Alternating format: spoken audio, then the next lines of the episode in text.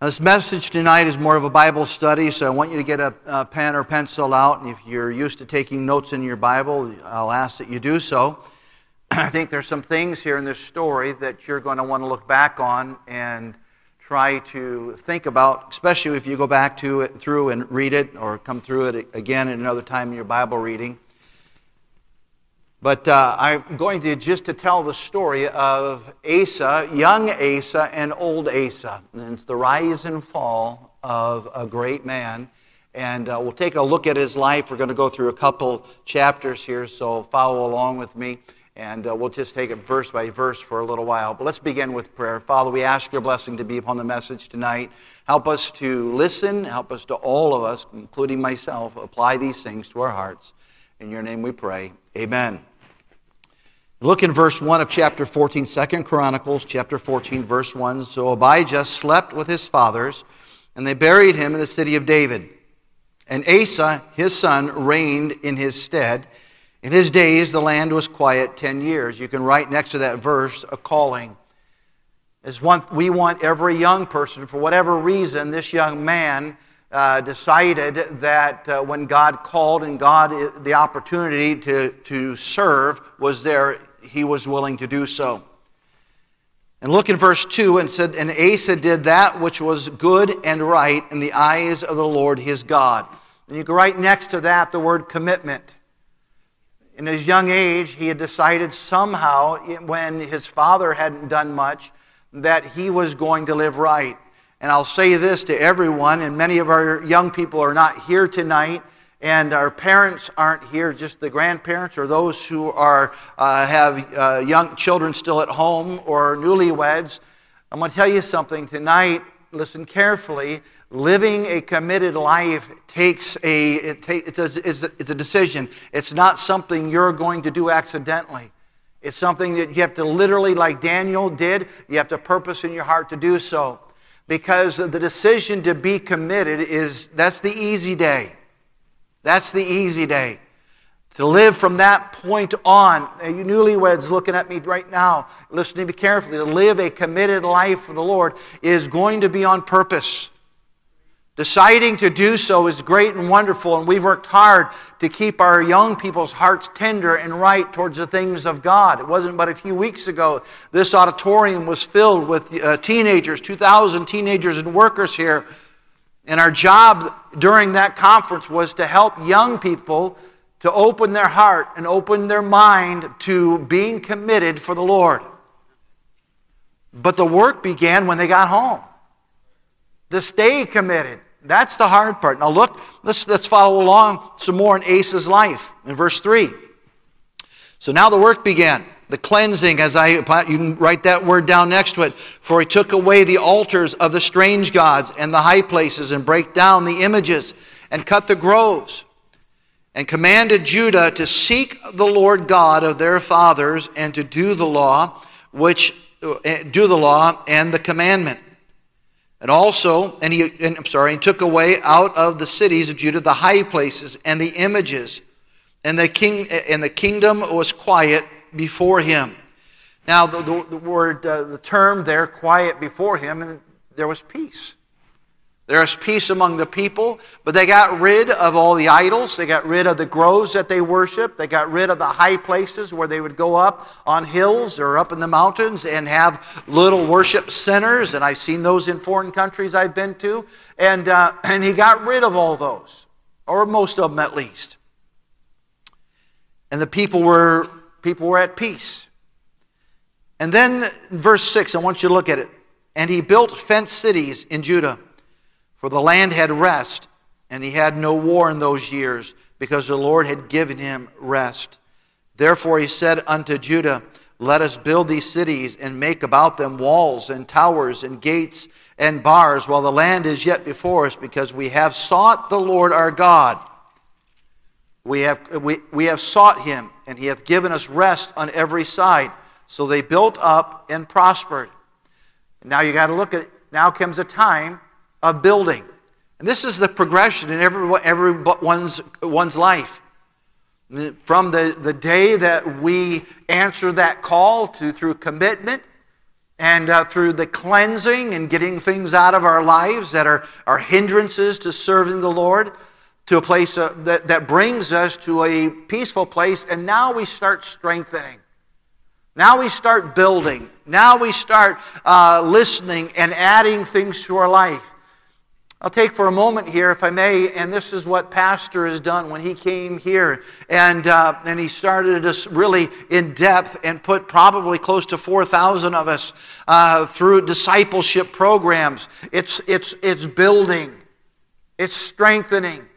It's going through the Bible and listening to it and studying it precept by precept. It's what we're doing tonight. It's what our parents out at Baptist City are doing this evening. It's what our children do in the Christian school. It strengthens and builds us.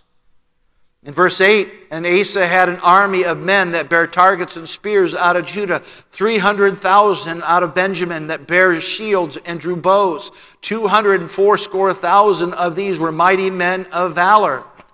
So now they were, they were strong, they were fortified, they had young soldiers and, uh, and close to a half a million man army at this point in time. Life is good. Life is good. All of a sudden, they're feeling big, they're feeling powerful, they're feeling very protected. And then conflicts. Now listen to me carefully. This happens in everyone's Christian life. This happens in every church. Every single church. I was talking to Brother Wes Wilson this afternoon, and, and some of the churches that we have been in, you know, it doesn't matter the size of the church, they all have conflicts that go on. They're all having great days. Just in a church this past weekend, and they're, they're on top of the mountain right now. They're building and they're growing, and the people are happy and excited. But I know one thing for sure conflicts are coming because it happens in every church, in every family. And you think sometimes, well, you know, what did I do wrong? It's just, you didn't do wrong. You live in a sinful world. You didn't get a choice in the matter. And look, if you would, in verse 9, and there came out against Zerah, the, the, uh, uh, the Ethiopian, with a host of a thousand thousand, three hundred chariots came unto Mareshah. Then Asa went out against him, and they set the battle in array in the valley of Zephathah and Mareshah. And Asa cried unto his God, and he said, Lord, it is nothing with thee to help, whether with many or with them that have no power. Help us, O Lord our God. For we rest on thee, and in thy name we go against this multitude. O Lord, thou art our God. Let no man prevail against thee.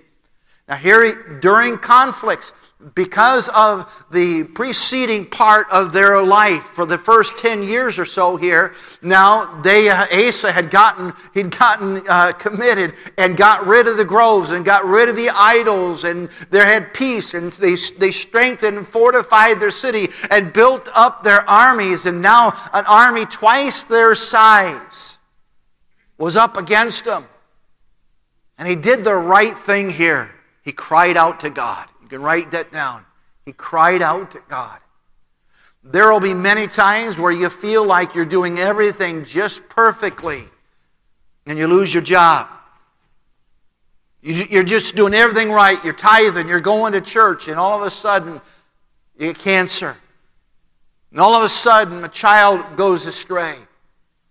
All of a sudden something catastrophic happens in your life, and, and immediately we go to wondering, God, why? And again, I say it's because we, we live in a sin, a sin cursed world. And we got, we got a Satan down there that's looking for every chance to find us and to, to, to, to poke at us and to discourage us and keep us from doing everything that we're supposed to do. But here, Asa did the exact right thing. He got on his knees and he cried out to the only person that could help him. He cried out to God. And I know sometimes we don't want to do that, and I know sometimes that seems uh, just almost uh, panicking and almost sissified in some ways. But that's exactly what God wants us, wants us to do. God wants us to cry out to Him. And that's what He did. Now, I want you to remember verse 11 here because you're going to find out at the end of the story the, how important that verse is. Okay? So he cries out to the Lord. And so the Lord, in verse 12, and so the Lord smote the Ethiopians before Asa and before Judah, and the Ethiopians fled. And Asa and the people that were with him, with him pursued them unto Gerar.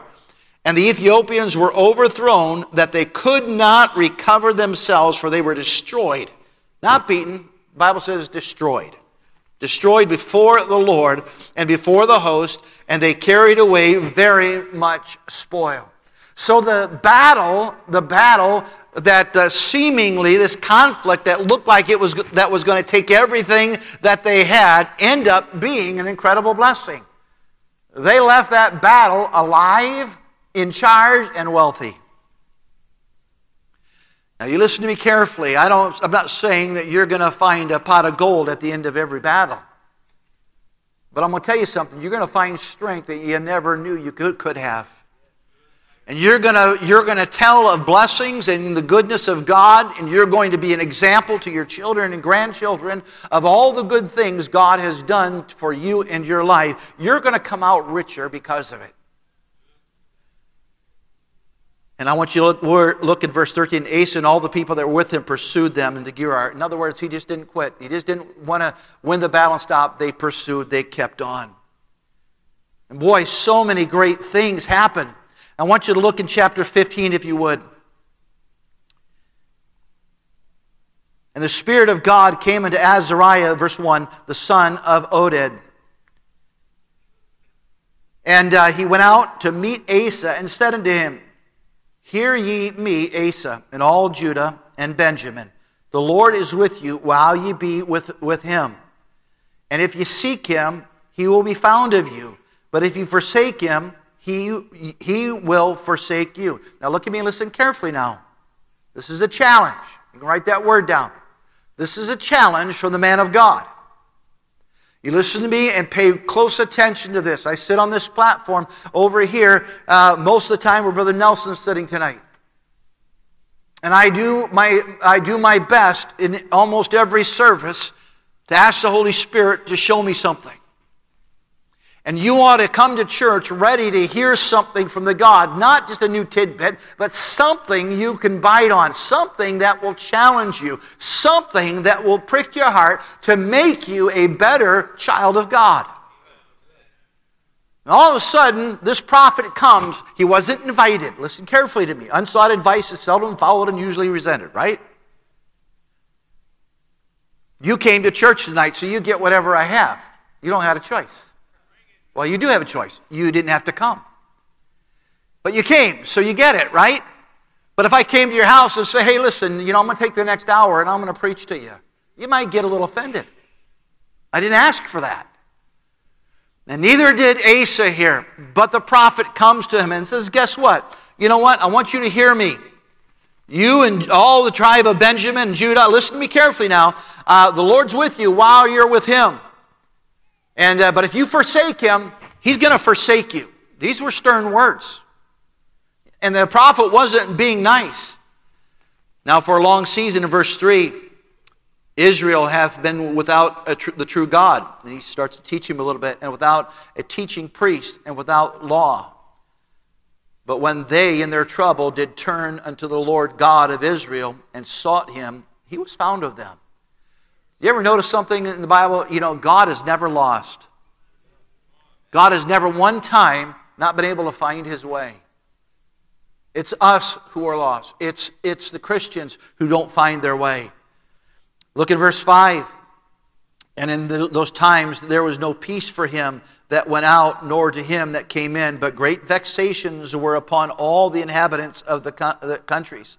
And nation was and nation was destroyed of nation and the city of city. For God did vex them with all adversity. Be ye strong. This is the admonition here. This is the challenge. Be ye strong, therefore, and let not your hands be weak, for your work shall be rewarded. And look at verse 8. And Asa heard these words and the prophecy of Oded. And uh, the prophet he took courage and put away the abominable idols out of all the land of Judah and Benjamin, and out of the cities which he had taken from Mount Ephraim, and renewed the altar of the Lord that was before the porch of the Lord. We got converted again. He got his, that challenge brought conviction to him. You can write that word down next to these verses. Conviction comes through again.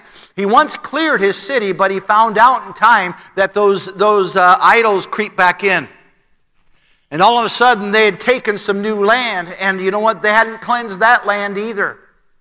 You will never not need church. You will never not need preaching. You will never not need time in your Bible. You will never not need to ha- have the admonition and the edifying of the man of God. You will never not need that. I don't care who we are, and I don't care how long we've been in the ministry, we all get full of ourselves. We all get careless, and things come in our hearts and things come in our lives that shouldn't be there. And, you know, through the exhortation of the Word of God, we should be challenged. And he did. And he took it. He didn't ask for that, remember? But he took it. He says, okay, we're cleaning house again. This is what we're going to do. Verse 9, and he gathered all Judah and Benjamin and the strangers with them out of Ephraim and Manasseh and out of Simeon. For they fell to, to him out, out of Israel in abundance when they saw that the Lord his God was with them. In other words, because of their prosperity, a lot of folks moved into town. Saw the Christians were living, living well, they wanted to be a part of that. But they also brought in their sin. They also brought in their groves, and they brought in their high places. So they gathered themselves together at Jerusalem in the third month in the fifteenth year of the reign of Asa, and they offered unto the Lord the same time of the spoil which they had brought 700 oxen, 7,000 sheep, and they entered into a covenant. I like this to, to seek the Lord God of their fathers with all their heart and with all their soul. You can write down by this a new covenant. A new, a new covenant with God. We're going to follow you, God. You know, just because we said that when we were in college doesn't mean we've kept it well. There might be times, and let me tell you something. No, one of the most used places in this auditorium by you should not be the pews, it should be this altar. When you see people going forward, have you ever wondered, I wonder if I should go? If you wondered that, you should have gone. Here he says here that in verse 13 that whosoever would not seek the Lord God of Israel should be put to what? They were getting serious. Their backsliding program was uh, it was serious. I mean, there was no return. If you were going, you were going to live the Lord for the Lord, or else. And they they made such a strong covenant with God. Whether small or great, whether man or woman, and they swear unto the Lord with a loud voice, and with shouting, and with trumpets, and with cornets. And all of Judah rejoiced at the oath. Isn't that something? No, I, got, to go to church tonight, or I can't do this, I can't do that. They didn't live like that. They were glad to give up the sins of their, their, their youth, the sins of the foreign lands. And they were excited. In verse 16 it said, and all also concerning, now I love this part, they also concerning uh, Maacah, the mother of Asa, the king, he removed her from being queen you know, he fired his own mother. How many guys have ever wanted to do that? there a couple times.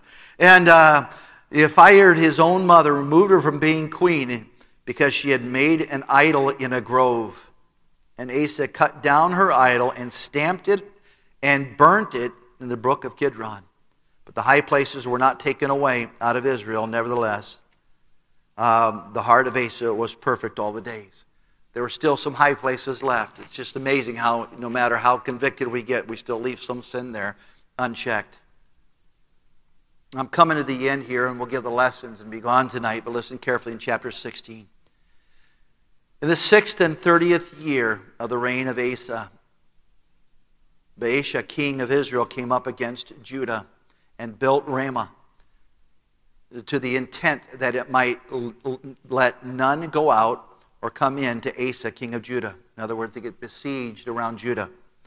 And Asa brought out silver and gold out of the treasures of the house of the Lord and out of the king's house, and sent to Ben Hadad, king of Syria, that dwelt in Damascus, saying, There is a league between me and me and thee, as there was between my father and thy father. Behold, I have set, sent thee silver and gold. Go break thy league with Baasha, king of Israel, that he may depart that he may depart from me. I write down the word complacency at this. For these many, many years now, he'd been living for the Lord. His country had been humming along. Everybody been going to church. Everybody been doing right. Peace had been in the land. Now all of a sudden Israel gets hinky again and besieges them. And instead of doing what he had done before, instead of crying out to God, he goes and he steals from the house of God the gold and silver, the finest of their house, and he goes and buys him an army from the Syrians. And listen to me carefully, and this is where many of us, and tonight I believe the Lord asked me to speak on this this evening, and, and uh, most of us here, we don't have, we're empty nesters or we're grandparents, and our kids are not in Hammond Baptist tonight. Our grandkids are, but, but our own children, our families are not. And we've been in the ministry a long time, we've been in this church maybe a long time. But all of us can get to the place to where we don't need to be as strong as we once were spiritually. We know enough about this book right here to coast. We know enough about the things of God to allow ourselves some freedoms we don't deserve. And how many times I've seen preachers my age now, I don't feel like I'm old, but I am getting closer to it every day. And uh, youth is fleeting from me. I understand that. And I understand something now I didn't understand in my 30s and 40s. I understand that why preachers get tired of fighting because they do at this age. And they just want to live a peaceable retirement. When we were looking for a pastor, I remember Brother Doug Fisher told Brother Terry Duff and I, he said, I, God's going to bring you uh, someone that you're going to enjoy, but uh, I believe He's going to give you somebody, and I would pray that He would give you somebody that's in their 40s with children in his home. And I didn't quite understand that. I thought that was a pretty good idea, though. But I understand that today because in the, at the age of 60 or in my 60s now, I, I realize I don't want to fight as hard as I used to. I, I want to I wanna set up a retirement so I can enjoy the Christian life, enjoy the fruit of my labor, and coast through instead of fighting on. And I watch preachers change. I watch their churches change. I watch their music change, their standards change, their doctrine change, their versions of their Bible change. It just happens. And now we see this great king, Asa, the model role for every young king to take his kingdom, now comes to a place where he's buying an army with God's money. With God's money. I want you to look down, if you would, verse 4. And Ben Hadad hearkened unto Asa, King Asa, and set captains of the armies against the cities of Israel, and they smote Ijon and Dan and Abel Maim and all the store cities of Naphtali. And it came to pass, as Baasha heard it, that he left off building of Ramah and let the work cease. Look down at verse 7. And at that, at that time, Hananiah, the seer, know, the, the preacher comes knocking again. It wasn't invited in again.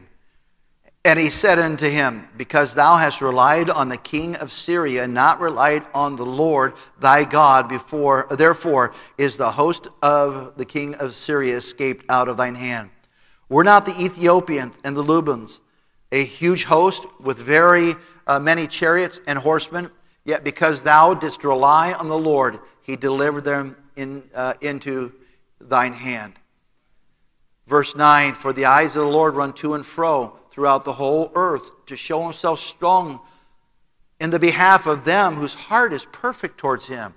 Herein thou hast done foolishly.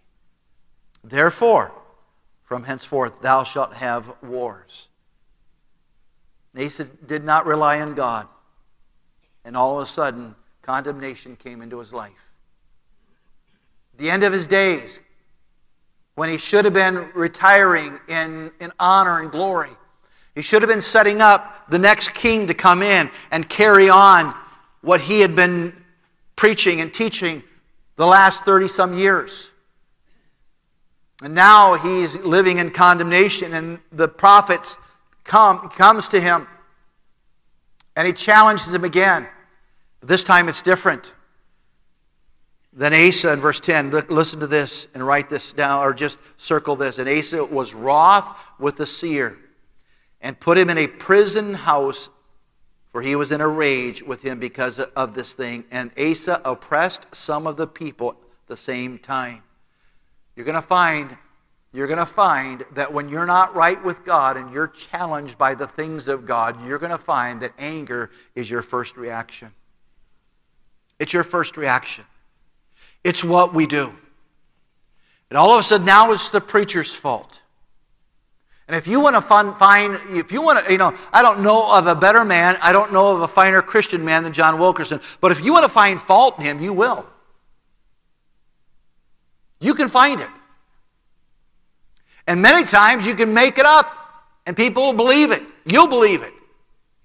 But the truth is, here Asa had been living the model Christian life, the model life of a leader, and he comes down and he blows it at the last days, and instead of falling on his face before God and saying, I've sinned, he, he got angry and he threw the preacher in jail.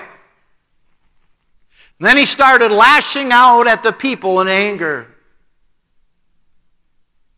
And Asa, in his 39th year of his reign, was diseased in his feet until his disease was exceeding great. And this is interesting. Yet in his disease, he sought not to the Lord, but to the physicians. And Asa slept with his fathers and died in the one and fortieth year of his reign. So for two years of his last two years of his life, he had some kind of rot on his feet. I heard a preacher say one time this was the footnote of Asa's life. Lived a great life, but died with rotten feet. And in all that time, throughout all that pain, after he'd seen all of God's victories, he kept bringing in doctor after doctor after doctor and never would cry out to God. He got so stubborn in what he was. And he died. And he died. After living such a just incredible textbook Christian life of a leader. Let me just give you a couple things to go home with. One, once you commit to righteousness, you become a target for Satan. Make no mistake. The day you surrender to the Lord is the day Satan is going to look for ways to get you, and he finally got Asa. Number two, Satan will look for your vulnerability. He'll look for some chink in your armor, some weakness in your character. And number three, don't ever let failure make you quit.